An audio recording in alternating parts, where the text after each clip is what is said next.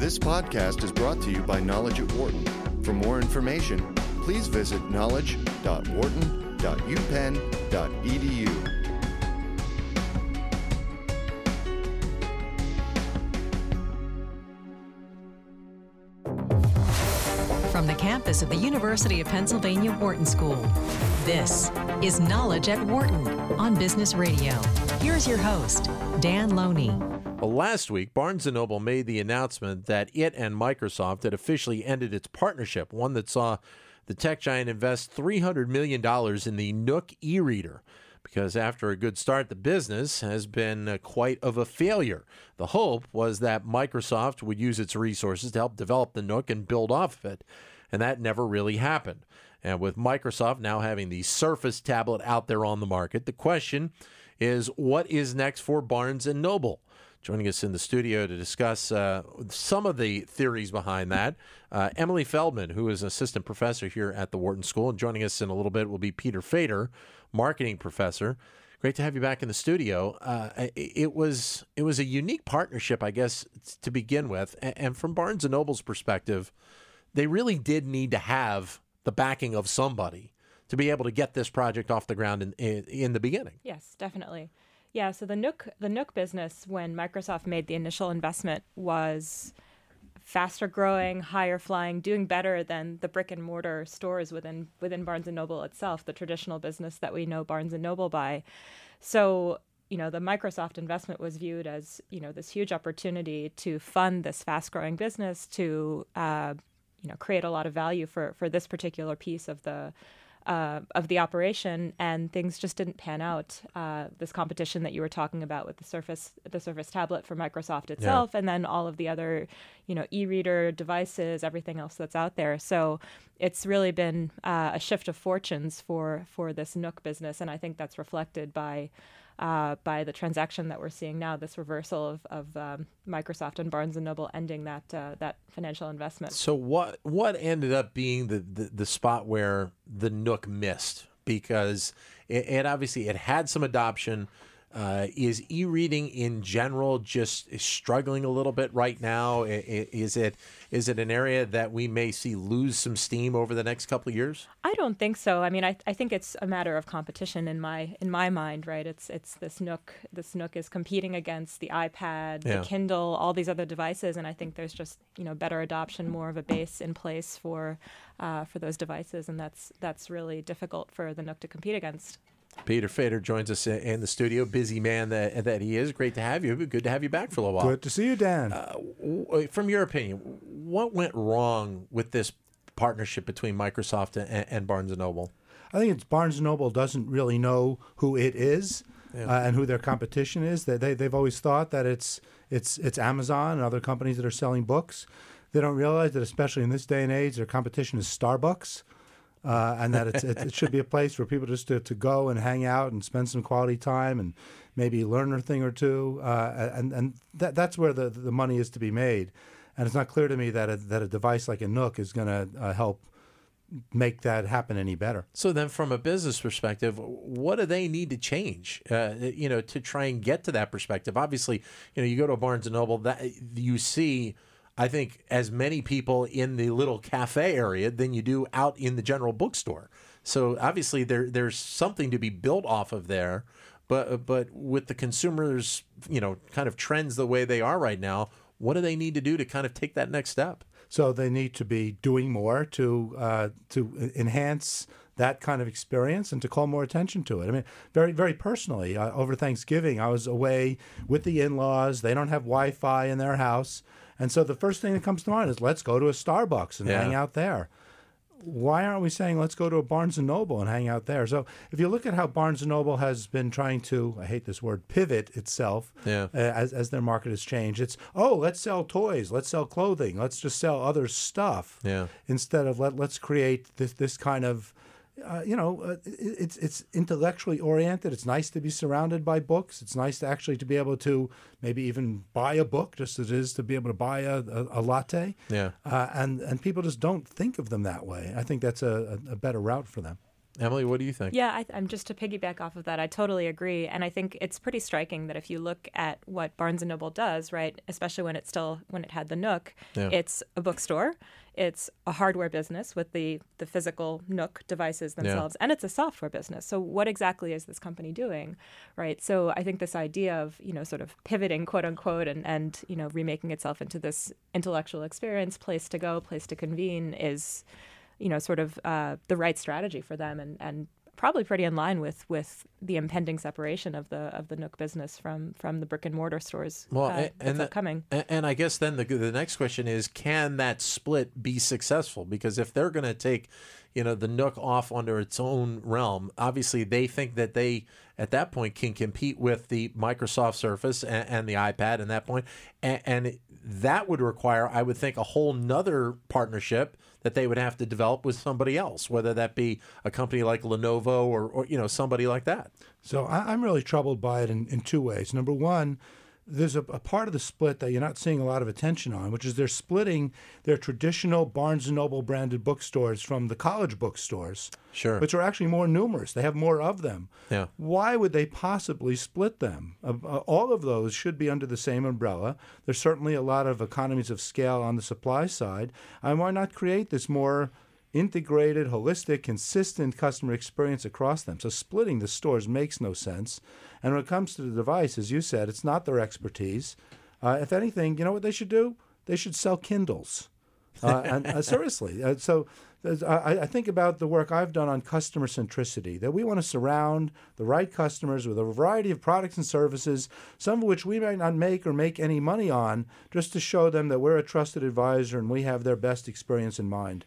The Kindle, that's that's the that's the, the, the right one out there. Sell Kindles Yeah. uh, and encourage people just to use them in, in your stores. Well, if if if Barnes and Noble is going to try and compete with, say, Starbucks out there, then do they have to make a, a shift at some point down the line, in some respects, to downsize from what they have right now? Because they have big stores with a lot of property. Obviously, they have a lot of books there. Do they need to to pare down the stores if they could if they could even at that point? I think that might be a good point of differentiation is that they're like Starbucks but bigger, Yeah. and it's easier to find a table. Uh, and again, I look at the, the the Penn bookstore that we have here, and they have all kinds of nice little rooms, Yeah. study rooms, uh, and you just go there. And oh, by the way, while you're studying, you might pick up a latte in the Barnes and Noble, Yeah. um, or uh, other other books, or, or just things you need to, to study better. So I think they're just a, a, a bigger Starbucks that's less focused on on, on, on coffee and, and more on other uh, devices and experiences to, to aid in, in reading and studying. Well, Yeah. go ahead. I totally agree. I mean, I think the thing that I would add to that is that it, it struck me as odd as well that they were bundling the, or that they're planning to bundle the Nook business with the college bookstores. Because, like you're saying, Peter, the college bookstore seems like a better fit with the rest of the bookstore business. Sure, so that yeah. separation seems odd. I think the other thing that's noteworthy is that they actually have a hugely valuable resources, which is the, the electronic books themselves, Yeah. right? So you're 100% right that, you know, they could just transfer those books onto Kindles or any other device really. Sure. It doesn't have to be the physical Nooks that they've been selling for the past, you know, past number of years. Um, and, you know, they could they could monetize that resource at that point. They could sell the content and not really worry about being in this hardware business in a, in a way that's really not a great fit with their operations. I think for me, you know, to the extent that this split ever happens, Nook will be acquired within a year of of of being separated from, Sure. from Barnes and Noble. I don't think it's long for this world as an independent company, in my mind. I was going to ask you whether it, Yeah. it's almost a cut cut bait and run Oh, situation yeah. here at this point. it's done. Yeah, it'll be it'll be acquired by some tech company of some some form, whether it's Kindle, whether it's uh, Apple, you know, And if that's the case, then why would they be splitting the regular bookstores from the college, college Right. bookstores? bookstores. Exactly. It Well, doesn't make any sense. A- Yeah. And I, I I wanted to bring up the college aspect of it because that would seem to be, uh, you know, a, a really good area of growth for them, it- just in education in general. Uh, to have the connections that they have already in the college realm, and, and maybe you even are able to extend that out uh, you know, to try and uh, push it even into high schools, uh, e- even more so. I mean, that would seem to be the best way to approach it. I've never seen the financials. I don't know if they break it out this way, but I suspect they're doing really well with those college bookstores. Yeah. Part of it is selling the overpriced textbooks that we require, Yeah. uh, but, but part of it is selling overpriced uh, college gear. But th- those are, are real good money makers. So I don't I don't know why they'd be uh, breaking that out from the, from the core business. Well, I think the other thing that's interesting, and it's a little bit of a wrinkle to the discussion that we've been having, is that, you know, at least I see this in my class, and you probably do as well, that the students are consuming their academic materials much more in an electronic way. So I see kids on their iPads, on their tablets all the time Yeah. in the classroom. So maybe, maybe, I don't know, that's the logic behind. Uh, sort of keeping the college bookstores together with the Nook in the sense that okay maybe we can somehow bundle the academic content into this device and that will be the way forward for this. I'm not sure. I'm not sure that's the right strategy, but, But would that require a, a, a technological shift within the Nook from what they have right now uh, to to kind of take that next step if that if that would kind of be the plan? yeah, very possible. Yeah, and, and it's and as we've uh, as you've said, and I surely agree, you, don't want to be throwing uh, you know good money after bad. They, they should wave the white flag and say, "Eh, we tried, didn't work. The market's been different than we thought. Let's move on." What was it in terms of when the when the partnership was still going on between Microsoft and Barnes and Noble? What was it that Microsoft you think saw that just said "Uh, enough? I, I, we don't want to be part of this anymore. I think it's pretty clear. They, they see what the, the trajectory of the Nook is, Yeah. as is true with, with so many uh, companies that Microsoft takes a, a flyer on. Uh, and, and the good thing is, from Microsoft's perspective, it's not like they bet the farm on this thing. It's not Sure. like their own success uh, uh, depends on it. And it's time for them to move on. Barnes and Noble should learn the lesson. Well, what's fascinating to me is that when Barnes, when uh, when Microsoft made the initial investment in Nook, the investment that they made put the valuation of the Nook division as being higher than the rest of Barnes and Noble entirely. So, like I was saying before, it's really interesting, sort of this change of fortunes across the two companies, and you know, I think it really speaks to Barnes and Noble's confidence, I guess, in a sense that it has been able to stabilize uh, the brick and mortar stores and really put them on firm footing. You know, they're not losing money anymore. They're Yeah. they're stable. They're they're fine. Um, whereas Nook has totally taken a nosedive there. So it's interesting how this has flipped. Uh, I, it's ironic you mentioned about the how the numbers break down because I had a chance to uh, to go back on uh, one of the websites and look at their latest quarterly report, and, and they break down Nook as obviously one segment.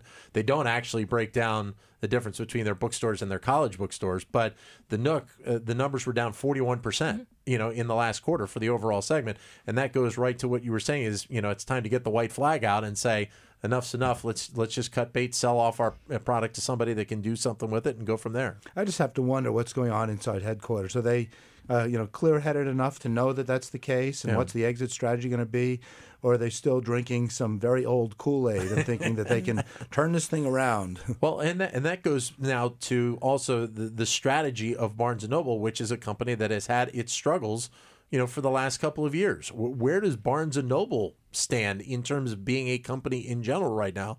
Because it seems like some of the, the decisions that are being made really have to be brought up as, as questionable. Well, again, I, um, personally, I think it's it's just recognize who your competition is, uh, and if they can uh, think more of the Starbucks thing and want to be top of mind when, Yeah. when it's time to go out of the house and, and, and or the dorm and study.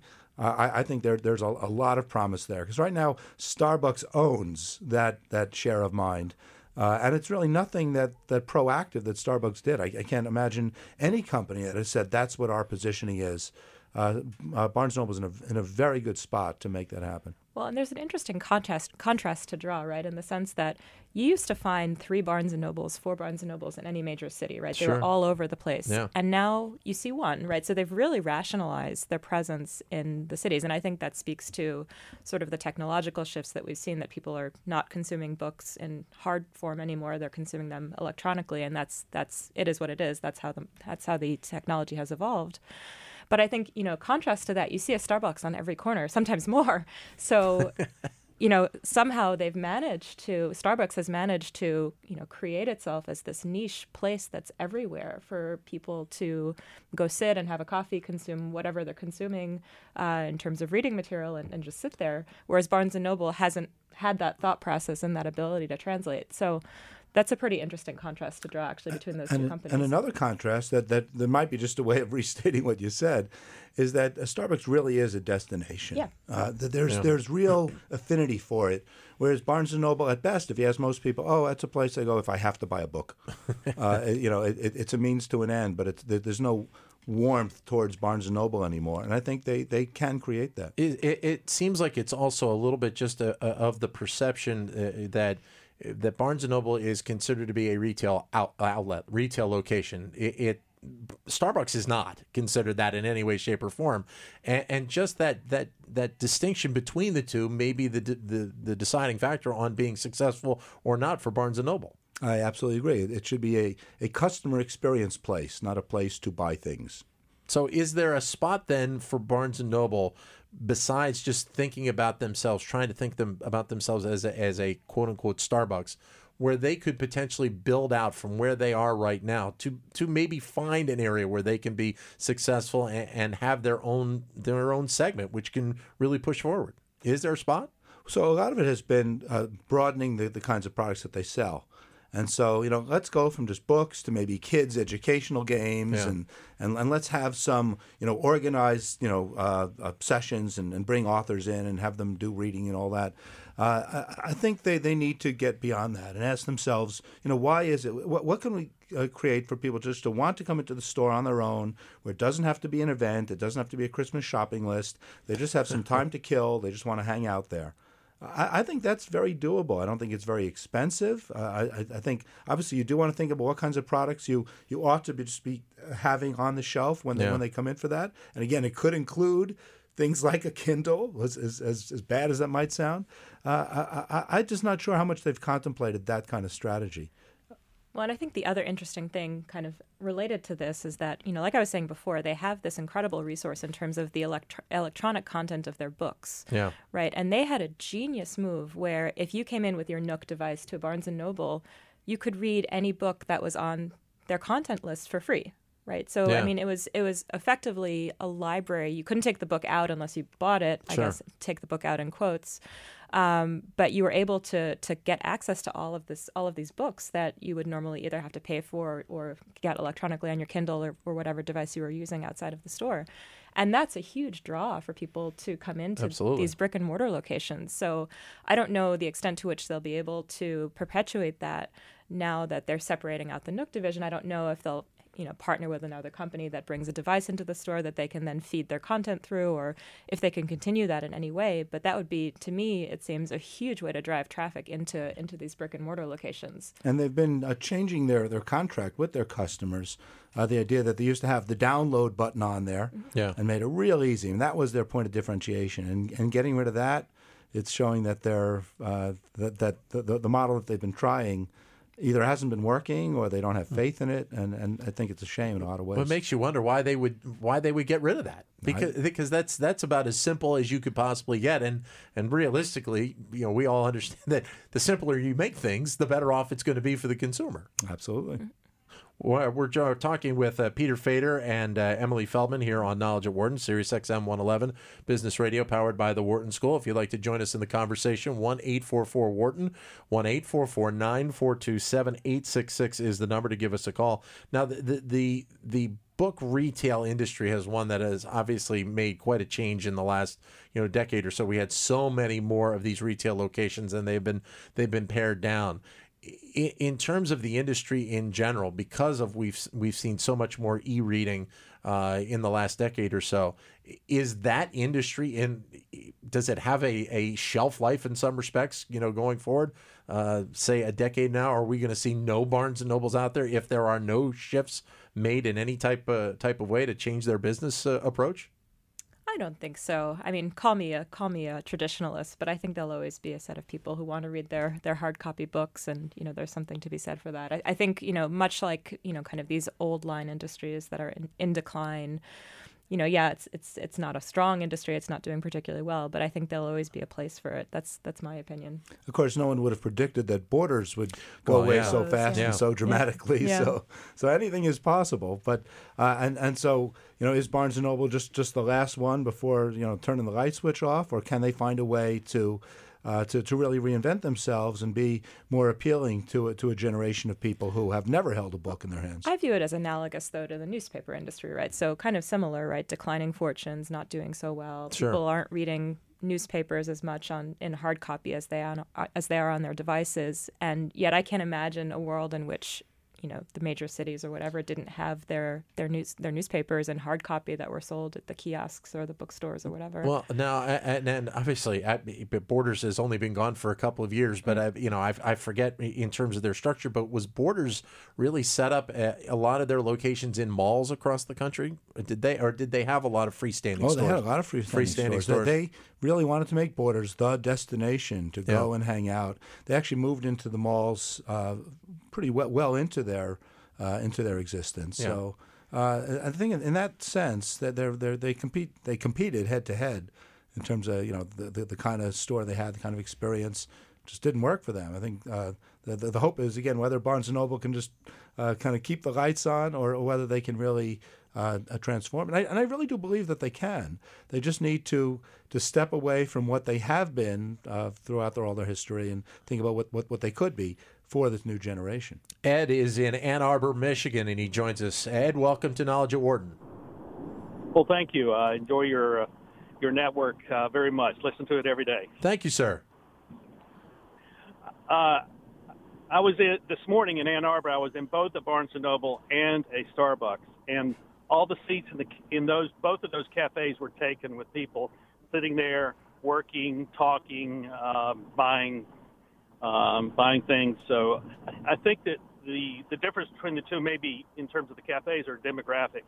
It seemed like the people in Starbucks were more students and more business people, where the people in um, the cafe at the Barnes and Noble were uh, some of them seemed uh, were of a retirement age and uh, maybe a, some were blue collar. So maybe they're using uh, the the Barnes and Noble as a uh, resource place, similar to the they would use the internet, but they can go and pick up books off the shelf and and flip through them and see information without having to buy them there. Well, I think that's one of the things that I see. And I'm in Barnes and Noble all the time, and they're always full of people in the cafe area doing work. Well, and that brings up an interesting question. Ed, thanks for the call. Is that f- from the from the consumer's perspective? Obviously, Starbucks has that cool, hip feel to it, which Barnes and Noble needs to try and try and acquire here to, in order to to be successful. So let's think about the people who work there. So at Starbucks, one of the things that makes it so cool and hip is the barista. Sure, Is yeah. that person Yeah. who, who just knows everything about coffee and know everything about you. You love talking to them. Whereas at Barnes and Noble, for the most part, and, and I'm maybe I'm being uh, too stereotypical here, it's just people who sell books. Yeah, Uh, why yeah. not have book baristas?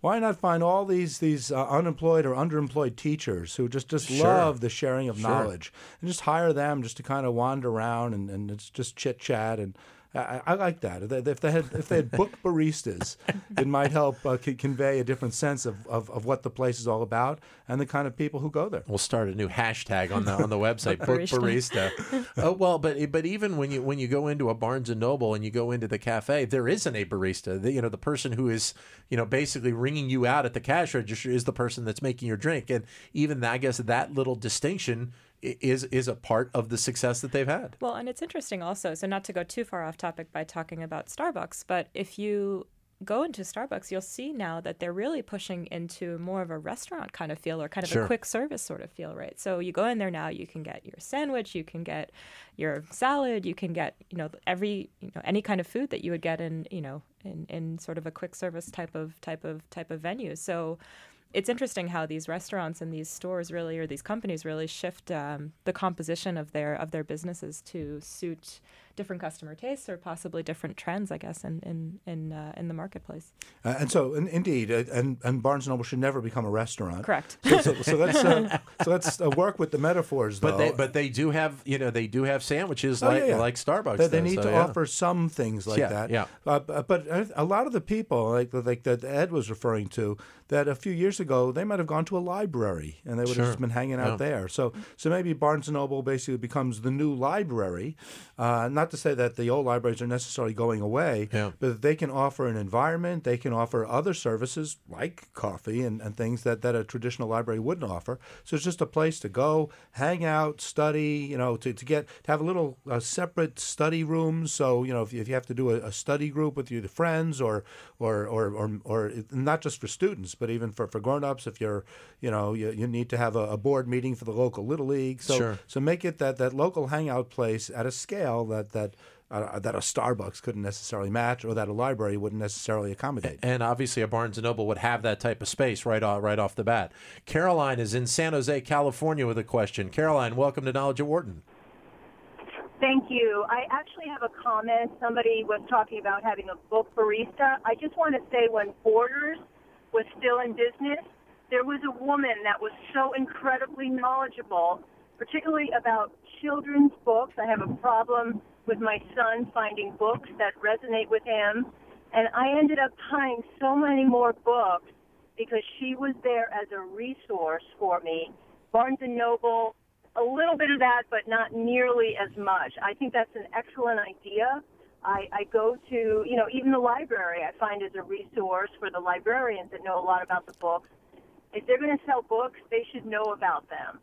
Uh, so I think that is a way to differentiate themselves. That, that was my comment. Well, thanks, Caroline, for, for validating my idea. um, you know, a lot of people look at the demise of Borders, and some people look at it naively as, as a failure of that model, saying people didn't want that. That's not the case at all. Borders failed, I think, because of their inability to be a multi-channel player. They Yeah. could just never manage the internet thing, and that just ended up becoming an, an Achilles heel that swallowed them. But what they were doing in the brick and mortar stores was just was was brilliant and, and warm and wonderful to the very end. And it's kind of surprising that that no one, whether it's Barnes and Noble or others, has has tried to uh, pick up on it. Well, I want to thank you guys for coming in. Uh, great conversation, uh, and we could do a whole nother segment about about you know how to build out the libraries to be that type of, of niche place uh, coming up in the near in the near future. Peter Fader and Emilie Feldman joining us here on Knowledge of Wharton. We'll take a break and come back with hour number two in just a minute.